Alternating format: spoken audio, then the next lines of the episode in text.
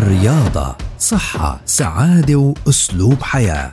نصائح ومعلومات رياضية مهمة لجسم صحي وسليم، تسمعوها يومياً عبر أثير أجيال مع الكوتش مجدي الرابي مدرب الرياضة المحترف.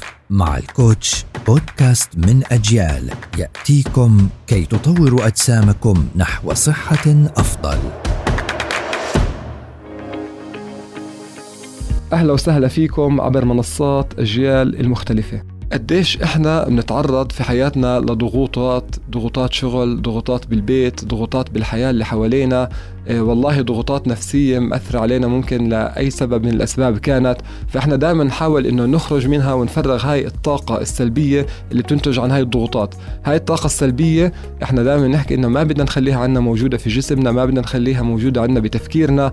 بدنا نحاول قد ما نقدر دائما إنه نشتت ذهننا وتفكيرنا عن هاي الأمور، وبدنا نحاول نساعد حالنا بطرق كتير كبيرة. في ناس كتير بيلجأوا لا والله للشوكولاتة أو الأكل الزاكي أو إنهم يخرجوا مع أصحابهم، بس أنا بدي أحكي لهم على إشي اللي هو أهم من هاي الأمور كلها، اللي هو الرياضة.